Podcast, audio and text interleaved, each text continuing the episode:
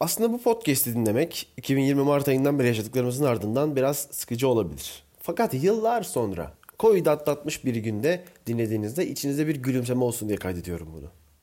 Bilinmeyen 10. bölümünde konumuz dünya salgınlar tarihi. Asıl ölüm bilimden payını almayanlardır. Bilimin sıkıcı olduğunu kim söylemiş ki? Bilinmeyen başlıyor. Şimdi Twitter'da gördüğüm bir tweet üzerine başlayayım bölüme. E, tıp öğrencisi bir kardeşimizin e, e, defterine aldığı bir not paylaşmıştı. Notta işte endemi bir enfeksiyon etkeninin veya hastalığın belli bir coğrafyada görülmesi durumu. Pandemiye de bir hastalığın veya enfeksiyonun tüm ülkelerde, kıtalarda ve tüm dünyada işte görülmesi yazmıştı ve bu yazıyı tüm bu yaşananlar birkaç ay önce yazmıştı. Tweet'in altındaki not da e, ne kadar safmışım. Hepimiz iyi kötü fikir sahibi olmaya başladık ki pandeminin etkilerini bizzat hastalığa yakalanarak, bizzat pandemi dolayısıyla kötü giden ekonomimizden dolayı doğrudan ya da dolaylı bir şekilde hepimiz etkilendik. Aslında biraz içimizi rahatlatacak bir bölüm olmasını dileyerek hazırlıyorum bu metinleri. Şimdi birçoğumuz işte dünyanın sonu bu, işte şimdi bittik falan derken bazıları da ya şunu düşünüyor muydu acaba hani? Bu sadece bizim başımıza gelmiş olamaz. Şimdi salgınlar tarihi incelemek e, bu konuda bilgi sahibi yapacak bizleri bence. Şimdi sizlere uzun bir liste okuyacağım. Bunların binlercesi içinden ölüm sayısına göre bir hayli fazla olanlar olduğunu hatırlatmak isterim. Çok daha fazla salgın hastalığa bu dünyada yakalanılmış. Şimdi 1500'ler öncesi diye bir e, liste var. İşte e, şey ölüm sayısı 75 bin ile 100 bin arası olan Yunanistan'da bir Atina vebası olmuş. Milattan önce 430 civarlarında. 5 milyon nüfusun %30'unu öldüren Antoninus vebası Avrupa, Batı Asya ve Kuzey Afrika'da etkili olmuş. Milattan sonra 165 yılında. Ee, yine 50 milyon civarı e, nüfusun %40'ını öldüren e, Justinianus vebası Avrupa'da 541 yılında görülmüş. Ee, işte neredeyse 100 milyon civarındaki nüfusun da %30 ile %60 arasında işte resmi olan ve olmayan rakamlara göre değişen bir ölüm sayısında ki neredeyse 30 milyonla 60 milyon arası değişiyor. Kara veba denilen 1347 ve 1357 arasında görülen veba çeşidi Avrupa'da görülmüş. Şimdi 1500'lerle 1700'ler arası bir sınıflandırma var. Ee, burada şimdi Meksika'da 15 milyon nüfusun %80'ini öldüren bir e, işte kanamalı ateş e, bulunmuş. Yine Meksika'da bu, bu 1545'te oluyor. 1576'da yani çok yakın bir zaman sonra geriye kalan zaten bakın 15 milyon nüfus %80'i ölüyor. Sonra 30 senede tekrar toparlayıp 25 milyon civarı bir nüfusa ulaşınca da %50'sini kaybediyor Meksika. Bu sefer kanamalı ateş salgını ile. Ee, Tenerife'de küçük daha pandemik değil daha endemik bir salgın var burada. 9000 kişinin %45'i e, kaybediliyor 1582'de. Ee, İtalya'da 280 bin net ölü e, sayısına ulaşan İtalyan vebası 1629 yılında görülüyor. Ee, daha sonra 24.148 kişi öldüren Hollanda'daki veba salgını 1633'te. Yine e, 1665'te İngiltere'de Büyük Londra vebası 100 bin kişinin ölümüne sebep oluyor. 1668'de bu sefer Fransa'ya sıçrayan bu veba salgını 40 bin kişinin ölümüne sebep oluyor. Ee, Avusturya'ya sıçrayan Büyük Viyana vebası denilen vebada 1679 yılında 76 bin kişinin ölümüne sebep oluyor. Tabii ki bu bahsettiğiniz bu veba Güney Amerika'dan İtalya'ya ve Avrupa'nın her yerine yayılmış durumda. 18. yüzyıla geldiğimizde büyük ölümlü olan Balkanlardaki büyük veba denilen 1738 vebası 50 binden fazla insanın ölümüne sebep olduğu söyleniyor. Yine Rusya'da 1770'te Rus vebası denilen bir veba 50 binden fazla insanın ölümüne sebep oluyor. 19. yüzyılda ise e, Asya ve Avrupa'da görülen ilk kolera pandemisi. 1817 yılında ilk kez kolera görülüyor ve Asya ve Avrupa'da toplam 100 bin üzerinde ki 100 binin çok üzerinde ölüme sebep oluyor. İkinci kolera pandemisi de ilk kolera pandemisinden işte yaklaşık 10 küsür sene sonra 1829'da başlıyor. Asya, Avrupa ve Kuzey Amerika'yı etkisi altına alan ikinci kolera pandemisi de yine 100 binin üzerinde ölü ortaya çıkarıyor. Kanada'da 1847'de bir tifüs salgını oluyor. Ve bu tifüs salgınında 20 binin üzerinde insan öldüğü söyleniyor ki Kanada'nın 1800'lerdeki nüfusunu düşünürsek bu çok büyük bir rakam. Rusya'ya geldiğimizde 3. kolera pandemisi. 3. kolera pandemisi 1852 yılında gerçekleşiyor arkadaşlar ve 1 milyon kişi Rusya'da vefat ediyor. Arada çok küçük ölüm sayısı olanlar var onları okumuyorum sizlere. Kızamık. Evet kızamık ortaya çıkıyor. 1875'te Fiji'de 40 bin kişinin ölümüne sebep oluyor. Ve sırada 5. kolera salgını var. 5. kolera salgını Hindistan ve Almanya'da görülüyor. Sadece 9 binin üzerinde ölüm oluyor. Ee, ve 1889-1890 grip pandemisi enteresan bu. Dünya çapında 1 milyon kişinin ölümüne sebep oluyor grip hastalığı ilk ortaya çıktığında. 20. yüzyılda e, Avrupa, Asya ve Afrika'da görülen 1899'da başlayan 6. kolera pandemisi 800 bin üzerinde insanın ölümüne sebep oluyor. Çin'de e, Harbin Sheang Çin'de hıyarcıklı veba 1910'da ilk kez görülüyor ve 40 bin kişinin ölümüne sebep oluyor. İspanyol gribi dediğimiz bu aslında pandemi ilk başladığında da en çok e, konuştuğumuz ve en çok kıyasladığımız gripti. İspanyol gribi 1818 ile 1900 pardon 1918 ile 1920 arasında görülüyor ve dünya çapında 75 milyon kişinin ölümüne sebep oluyor. 1957-1958 arasında Asya gribi denilen bir grip tüm dünyayı sarıyor ve 2 milyon kişiyi öldürüyor. Ve e, 1968-69 yılında da Hong Kong gribi denilen bir grip 1 milyon kişiyi tüm dünyada öldürüyor. E, 1960'tan günümüze kadar devam eden bir şey de e, HIV-AIDS pandemisi. Kongo havzasında başlıyor fakat tüm dünyaya yayılıyor. 30 milyonun üzerinde şimdiye kadar ölü var ve insanlar bu yüzden ölmeye de hala devam ediyorlar. 21. yüzyıla geldiğimizde ölüm sayısı çok fazla olan pandemiler neredeyse e, bitmiş durumdaydı aslında. Yani işte e, e, Batı Afrika'daki menenjitin çıkışıyla işte, işte 900 kişi ölüyor. İşte 2009'da çok ağır bir grip salgını oluyor ve 15 bin kişi vefat ediyor gibi. Çok aslında az önce saydığım rakamlara göre dünya nüfusunun kat kat artmış olmasını da düşünürsek çok düşük rakamlardı. Ee, en son aslında e, yüzlerce insanı Afrika'da yüzlerce insanı öldüren e, Angola sarı humma 2016'daki e, hastalık vardı. Bu da dediğim gibi yüzlerce insanı öldürdü Afrika'da. Bugüne gelene kadar aslında daha fazla bir hastalık bakın göremiyorum. Geldik e, dünya çapındaki Covid-19 pandemisine. 2019'dan hala günümüzde şu an 2021 yılındayız. 2022'ye gireceğiz. E, hala etkisini devam ettiriyor ve şu anda 9 e, Kasım 2021 itibariyle olan bir rakam var elimde. 5 milyon 75 bin kişinin ölümüne sebep olduğu söyleniyor Covid-19'un ki bunun e, resmi rakamlar oluşu, resmi olmayan rakamlarında daha fazla oluşunu az çok tahmin edebiliyoruz. Şimdi bu saydıklarım arasında en önemlileri ayrı bir başlık altında incelemek istiyorum.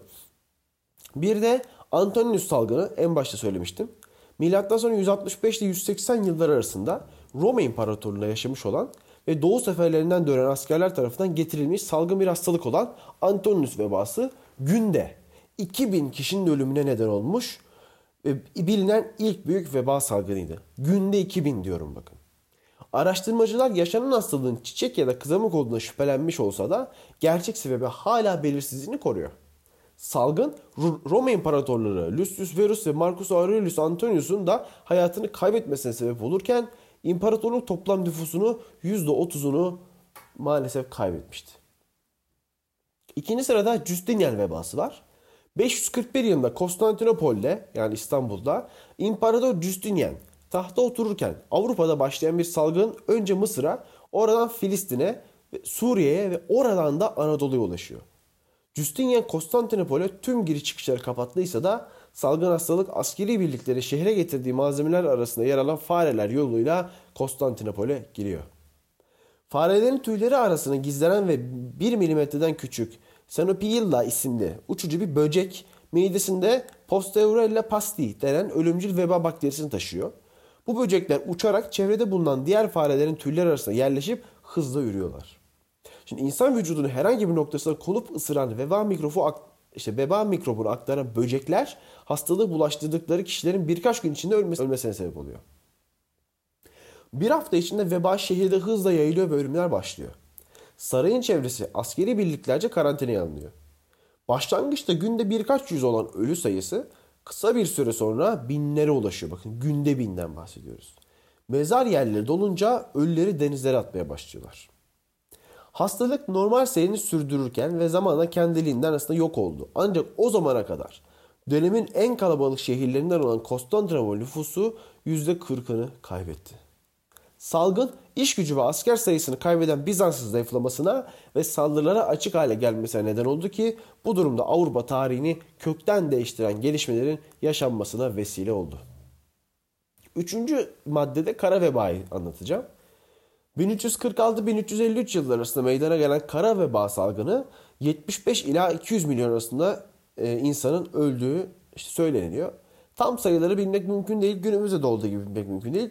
Yani özellikle Avrupa nüfusunun bu yıllarda 30 ila işte %30'la 60 az önce söylediğim rakam %30'la 60 arasında azaldığı söyleniyor.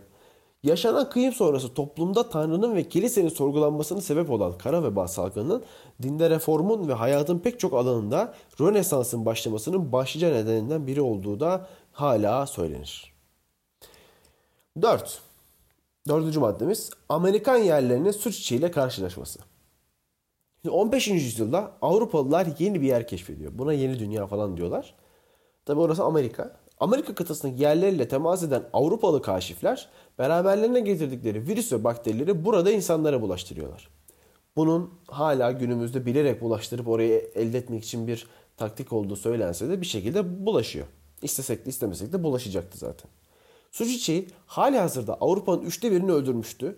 Ancak bağışıklık sistemleri Avrupalılar gibi gelişmemiş olan ve ilaçları da olmayan Amerikan yerlerinin hiçbir şansı yoktu. Milyonlarca insan öldü ve o dönem yerli nüfusun %90'ı yok oldu. Bu durum Amerika kıtasının Avrupalılarca kolonileştirilmesini son derece kolaylaştırmıştı. 19. yüzyılın başına kadar toplamda her iki Amerikan yerlisinden biri Avrupa'dan gelen hastalıklar nedeniyle öldü. Bu yani dünyanın siyasi tarihini bile etkileyen önemli bir salgın ki bu saydığım salgınların hepsinin bir siyasi ve toplumsal sonucu oldu. Kokolist salgınları denilen bir salgın var. 16. yüzyılda Yeni İspanya'da verilen, bugün adıyla Meksika olan bölgede görülen birkaç farklı hastalığın aynı dönemde oluşmasıyla yaşanmış salgın felaketine diyoruz. Bugün yapılan incelemeler sonucunda balıklarda bulunan Salmonella bakterisi kaynaklı olduğu düşünülen salgının 1520-1576 yıl arasında toplam 15 milyona yakın Meksikalı'yı öldürdüğü ve Maya uygarlığı için sonun başlangıcı olduğu ve yıllar içerisinde günümüz Venezuela'sından Kanada'ya kadar yayıldığı hala söyleniyor.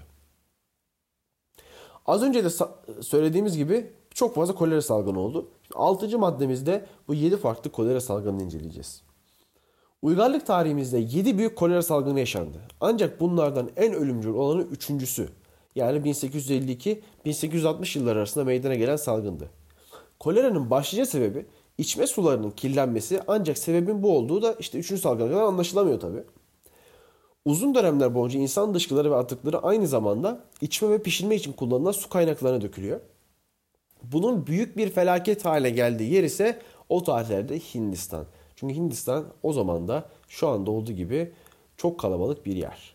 Bugün bile dünyanın en kirli nehirlerinden olan Gaj Nehri 2011 yapımında 2011 yılında yapılan çalışmaya göre 100 mililitresinde 1.1 milyar dışkı bakterisi barındırıyor.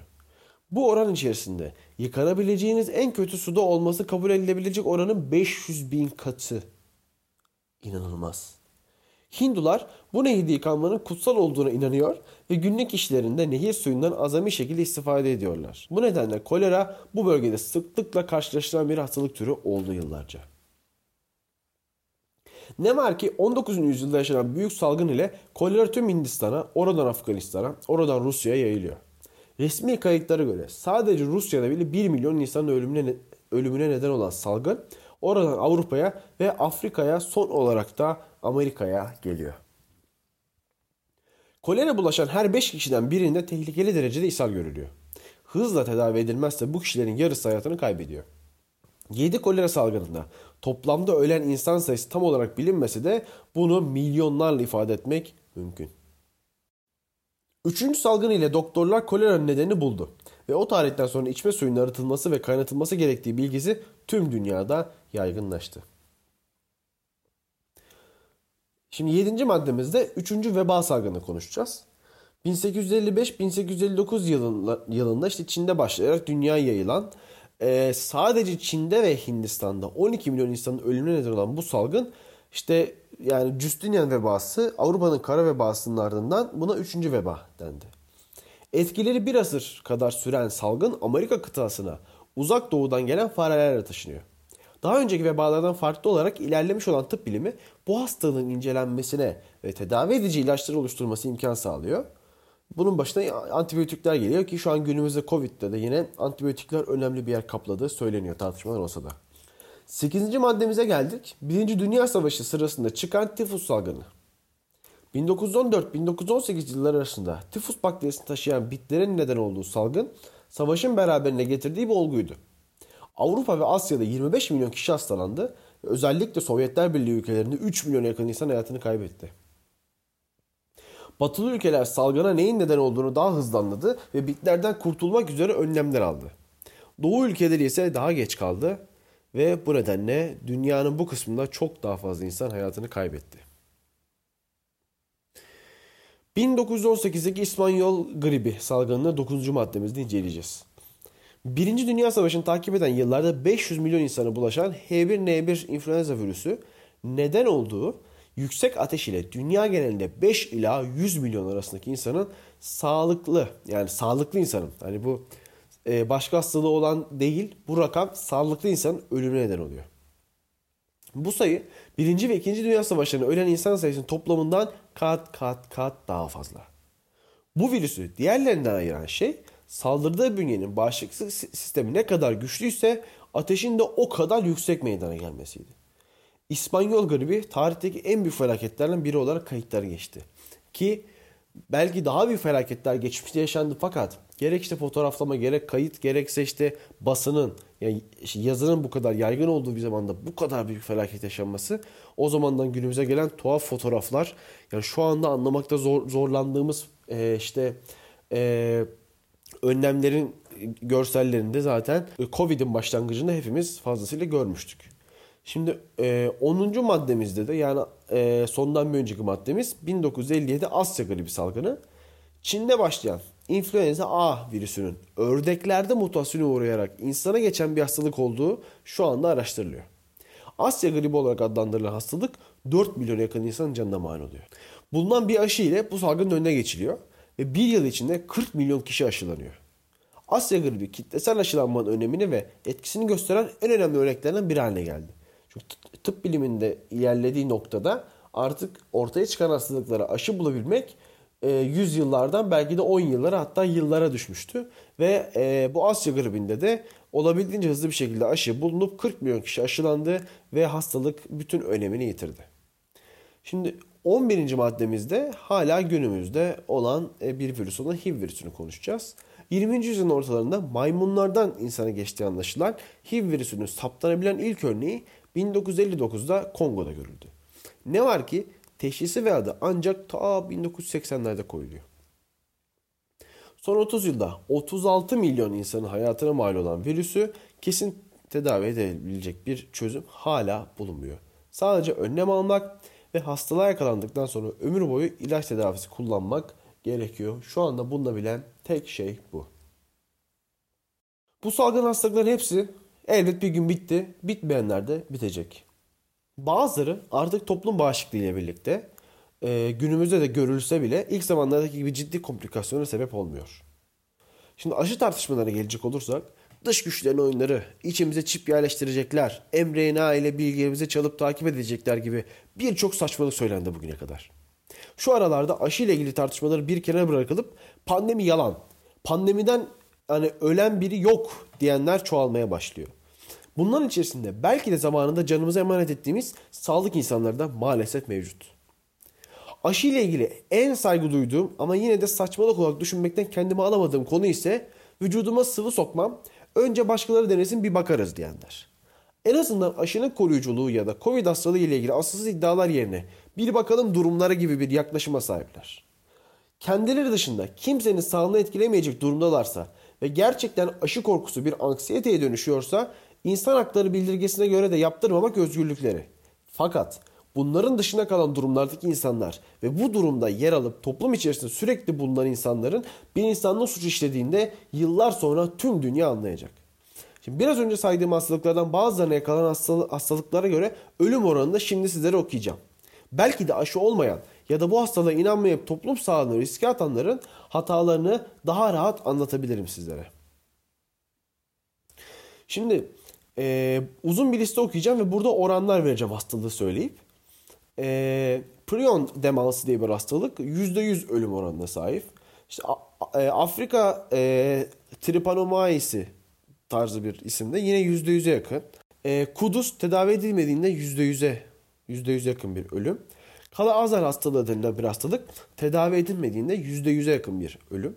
Çiçek hastalığı tedavi edilmediğinde %95'e varan bir ölüm.